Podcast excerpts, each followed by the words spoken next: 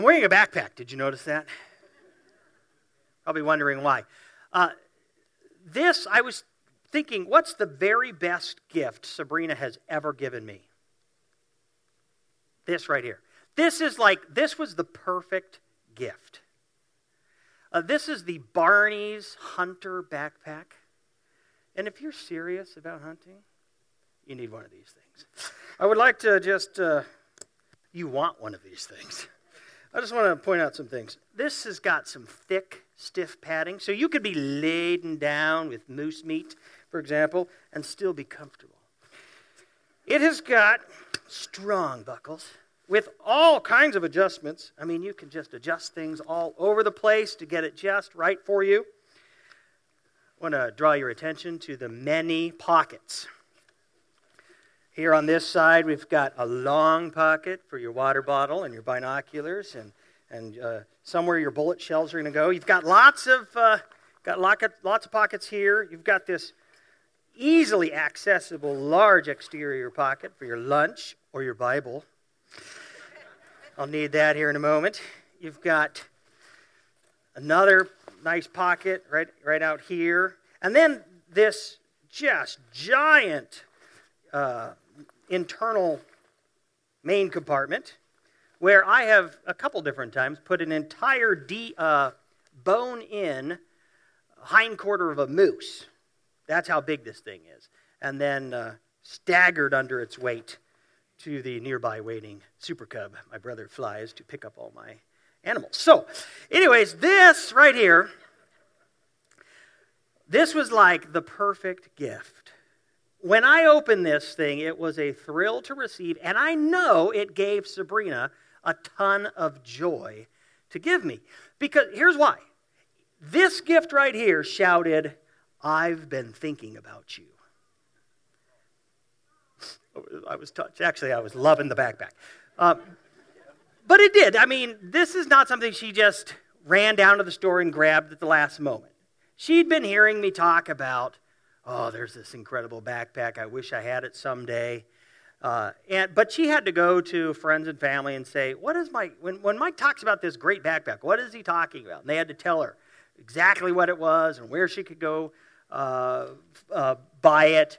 And so this, this gift just said, I've been thinking about you. It was the perfect gift. I'm going to pass it around. so you can touch it. You know, Jesus Christ is going to return someday. And the question I want us to grapple with this morning is what are we going to point to when he returns as evidence that we've been thinking about him while he was gone? Stop that? okay. Chris tells me to stop that, so we're done. It could be slightly distracting and create covetousness. We don't want to do that. Okay. So, we are in a, in a series, uh, we started last week, a series on uh, First Thessalonians, which is a letter that, the, that Paul and Silas and Timothy wrote to the Christians in Thessalonica, a new church.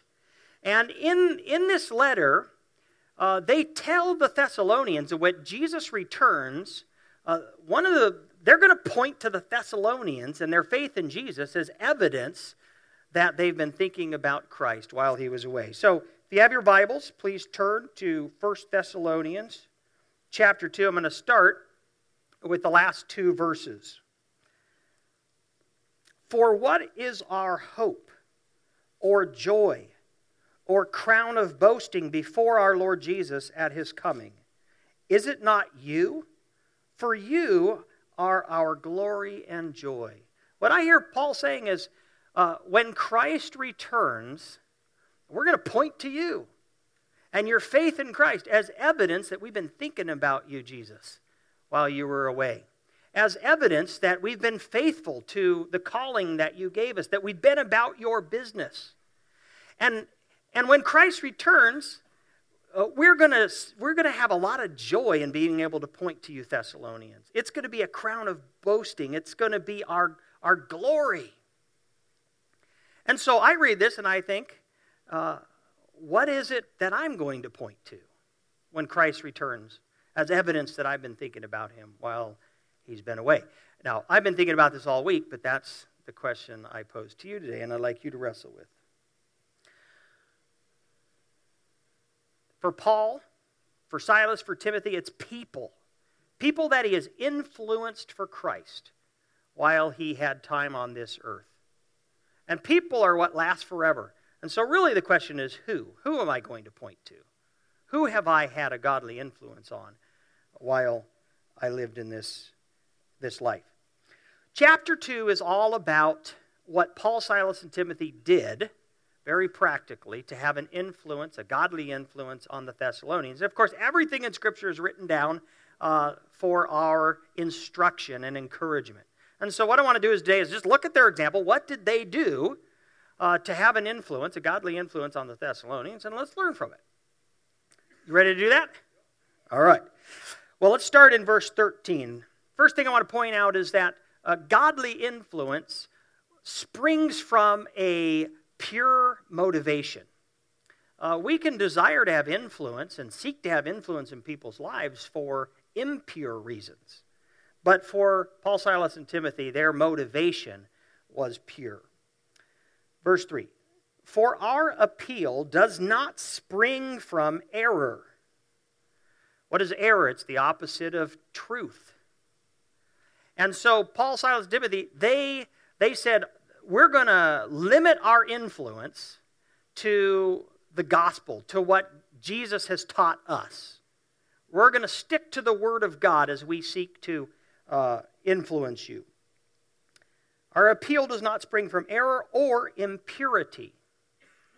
What is impurity? Think about mixed metals. A pure metal has no other foreign metals uh, in it. I think what Paul and Silas and Timothy are saying is our motivations are pure. Uh, it's not partly for your benefit, partly for God's glory, and partly for our gain. It's 100% for God's glory and your good. Our motivations are pure. Our appeal does not spring from any attempt to deceive.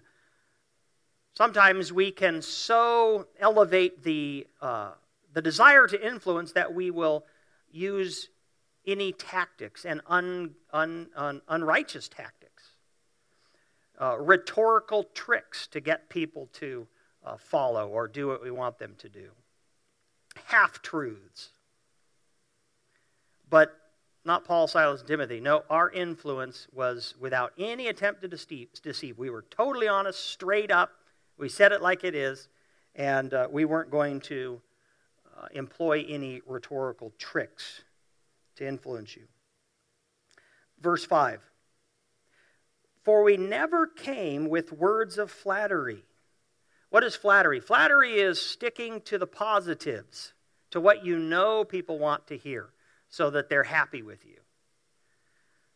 But how do you talk about sin? How do you talk about the wrath of God? How do you talk about the coming judgment? How do you talk about the need to change if you're going to stick to flattery? We didn't just, we didn't come to you with words of flatter. We, we told you the truth, even when it hurt. As you know, nor, nor with a pretext for greed. God is witness. A pretext for greed. I'm going to seek to have influence in your life so that maybe you will do something for me in return. I'm going to cultivate this relationship because uh, you own the Super Cub, and maybe when I'm out hunting, you'll come pick up my moose. You know, there's a reason the Bible says, uh, do not give preference to the rich within the church. It's not saying ignore the the rich, but don't give them preferential treatment. Why would we need to be told that? Because God knows our hearts.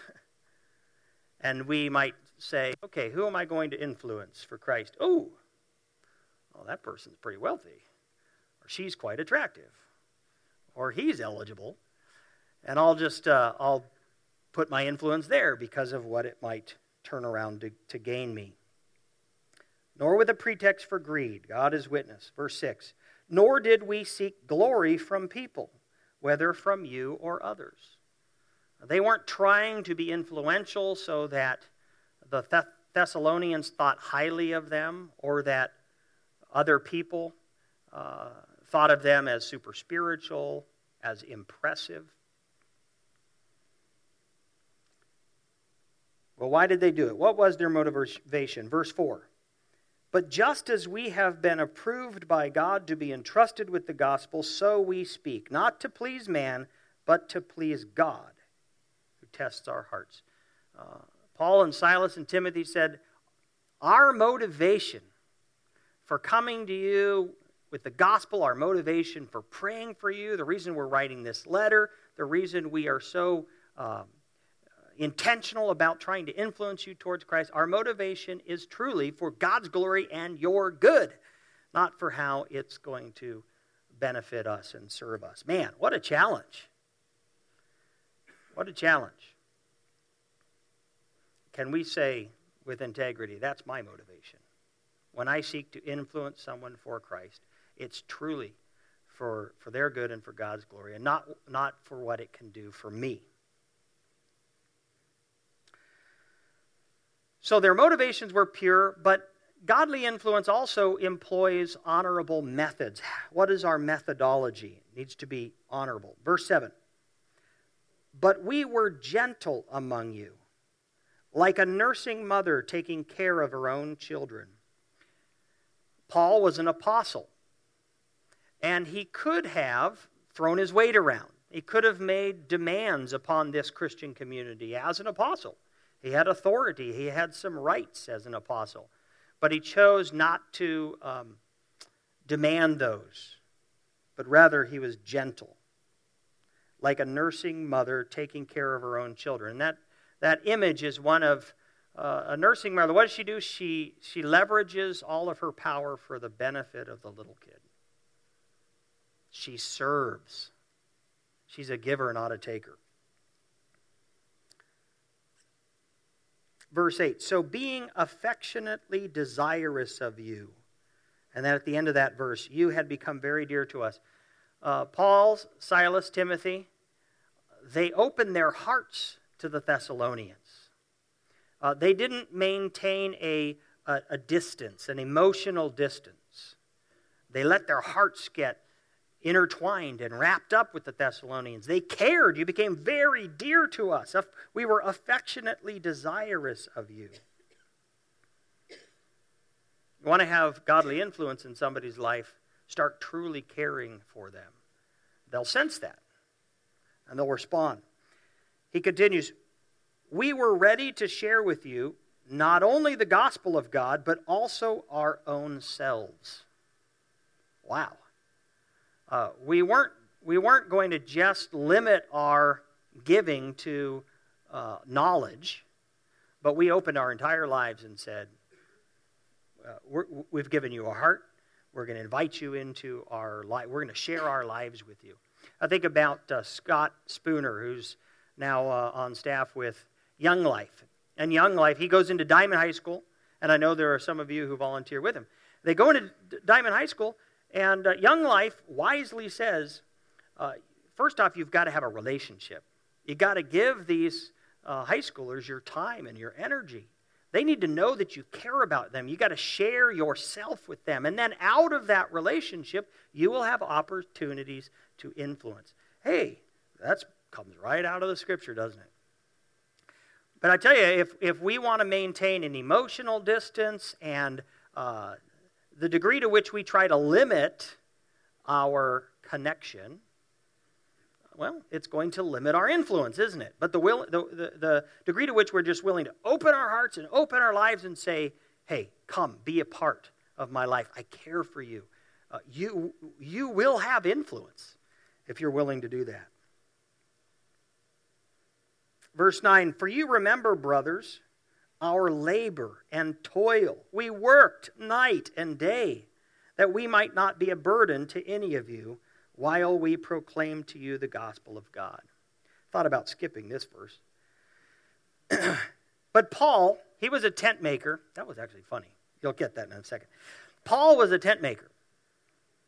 And uh, Paul, often when he would come to a city to evangelize it, um, he would work his trade to provide for himself and sometimes provide for those that were on his mission team. Now, he could have asked the uh, Christian community in Thessalonica, this new church that he was planting, to financially support him so that he'd have more time to be about uh, the mission. But he didn't. He chose to provide for himself. Why? Well, he was trying to make a point. And the point was you know what? You want to influence people? You got to be a giver, not a taker. You got to be willing to work hard. And he wanted to set a precedent and set a standard uh, for Christian people. You know what? We're not lazy, we're hardworking, and people, people are important enough to labor for. Now, elsewhere, he said, hey, to the churches, he advised them, pay for your pastors. And that's the text that I really want us to sit on today. No, not really. But, but here he's saying, you know what? You want to influence people? It takes some effort. It doesn't just automatically happen. It's intentionality. It takes hard work, toil, night and day. Huh. Let's skip. Moving on. Verse 10. You are witnesses, and God also, how holy and righteous and blameless was our conduct towards you believers. Holy, set apart for God. Righteous, conforming to the uh, God's, God's righteous standards, blameless. Nobody could, nobody could uh, find fault with the way they interacted with the Thessalonians, neither their motivations nor their conduct. For you know, verse 11, how like a father with his children, here's another metaphor, like a father with his children, we exhorted each one of you and encouraged you and charged you to walk in a manner worthy of God who calls you into his own kingdom and glory. We exhorted each one of you. To exhort is to say, let me paint a picture for your best life. When we exhort our children, we say, listen, I've got some experience. I can tell you where true life can be found. How, you know, how to live your life in a way that leads to fulfillment and blessing. That's exhortation. Then there's encouragement. And encouragement says, you can do it. With God's Holy Spirit within you and the grace of God, you can do it. Okay, you didn't do it perfectly today. That's all right. Get back up. Keep going. You can do this. God will help you. And then there is charging. And charging says, don't blow it. don't fail to do that. Don't look somewhere else. Trust God. Do it His way. So we, we took time to walk through this in some detail just to make the point that uh, the, uh, Paul and Silas and Timothy had a tremendous influence in the lives of the Thessalonians, but it, it didn't just happen, did it? It was intentional, it was took effort, it, it, it required opening their, their hearts up and their lives up. I mean, they were, well, they were in it. Their motivations were for God's glory and the others' good. And so, no wonder they had influence. And so, here's a, an example for us, a picture for us, uh, an challenge for us. Do we want to have godly influence in people's lives? That's what it takes. If we're willing to do that, we will. And I'll tell you, when Christ returns, I want to be able to point to some people and say, Lord, He's evidence. Right there is some evidence that I was thinking about you while you were gone, that I was about your business. Why? Because it's going to be something we that, that will bring great joy.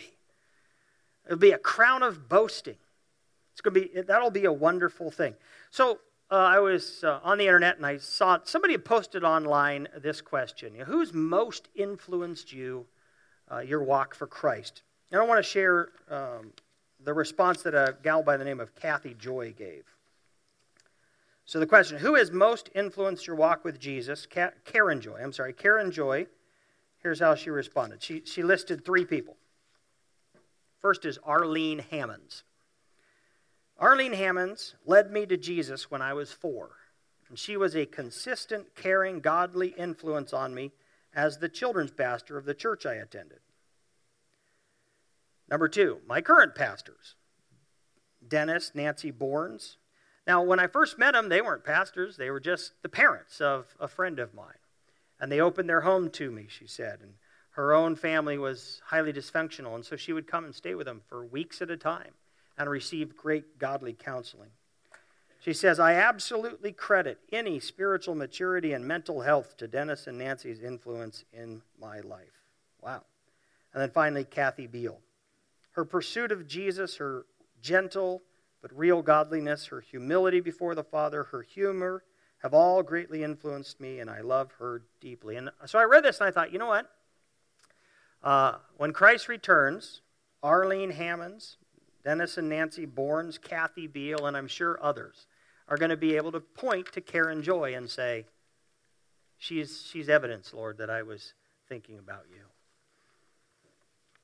Who are we going to point to? Who are we going to point to? I was thinking about uh, the people who have influenced me.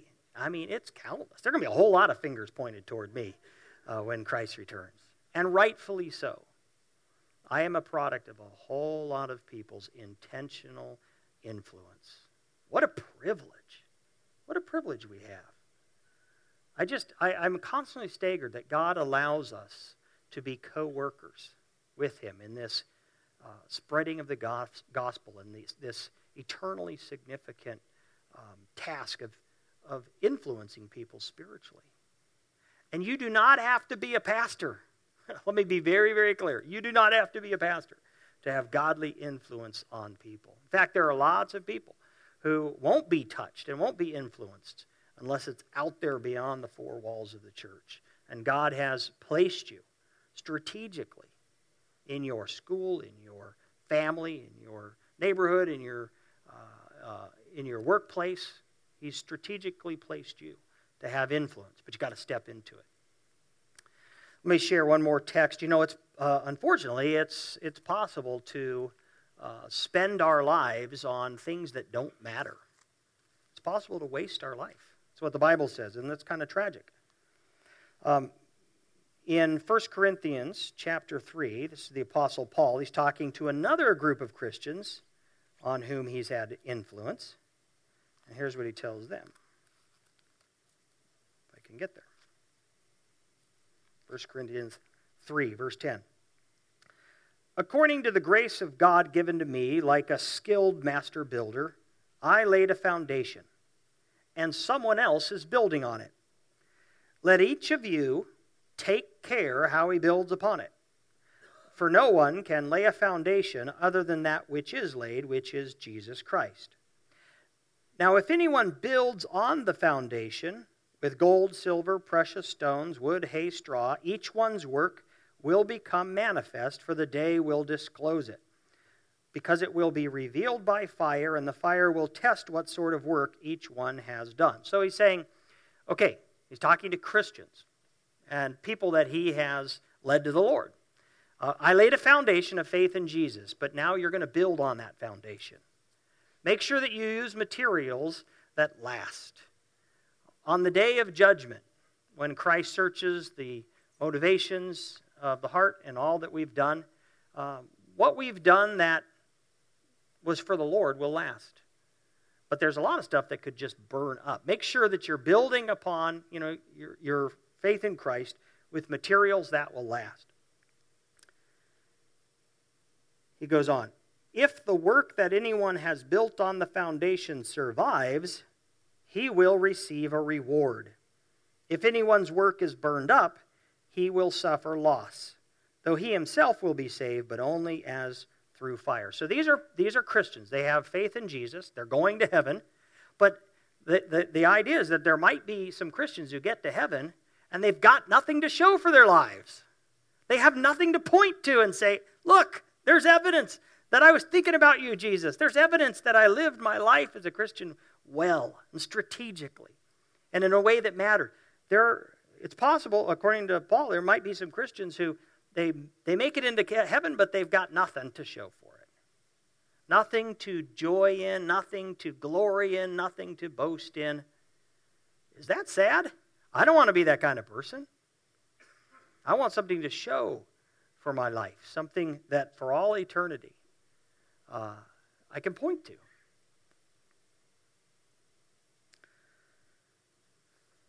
What are we going to point to? So I was just thinking, there are so many different ways that we can have godly influence in people's lives. Uh, the question's not are there opportunities? It's, am I going to step into those opportunities? Uh, so you think about, you know, the church exists to influence people for Christ. So anything you do that contributes to uh, the church uh, mission growing and uh, sustaining, setting up, tearing down, music team, working in uh, volunteering in children's ministries, hospitality, everything. Journey groups. Tremendous ways to have influence. Outside the walls of the church, all kinds of opportunities. Uh, think of Young Life, Young Lives, Campus Crusade for Christ, um, the uh, children's ministry, what's it called? Child Evangelism Fellowship, Downtown Soup Kitchen, Priceless Ministry. I mean, uh, Love Inc. There are just so many opportunities to, to have godly influence in people's lives, but we've got to step into that.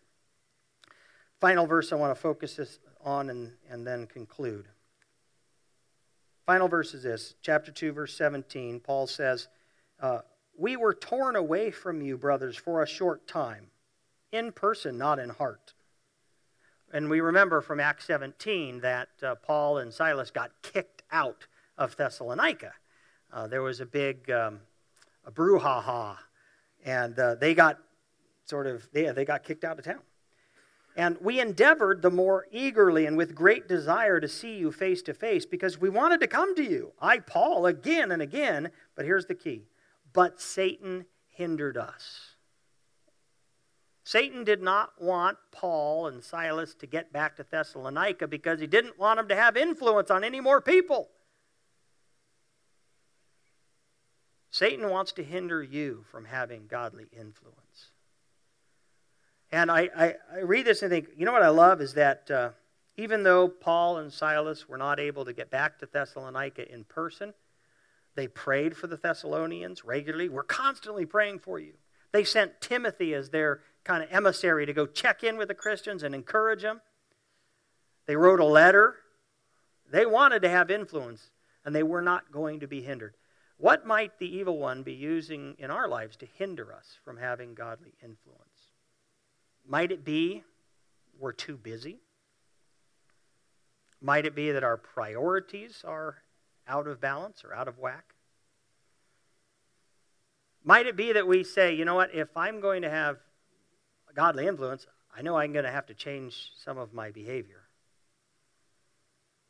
It might be that you say, if I want to have any more influence in that person's life, I know I got to go say, I'm sorry.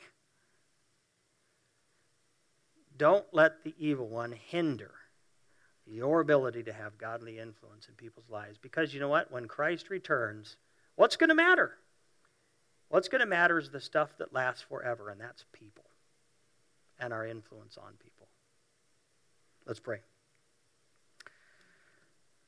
Lord, your word is a lamp unto our feet, a light unto our path. Thank you. We, can, we could so easily lose our way and become confused about uh, how to live, but you have clarified it for us through your word. Thank you. God, we marvel at the fact that you in, invite us to participate in this eternally significant work of influencing people spiritually, pointing them toward Christ, leading them to Christ, encouraging their faith, praying for them. Lord, may we prioritize properly this uh, influencing of others for you and step into it fully. That we'll break through the uh, attempts of the evil one to hinder. Pray this in Jesus' name. Amen.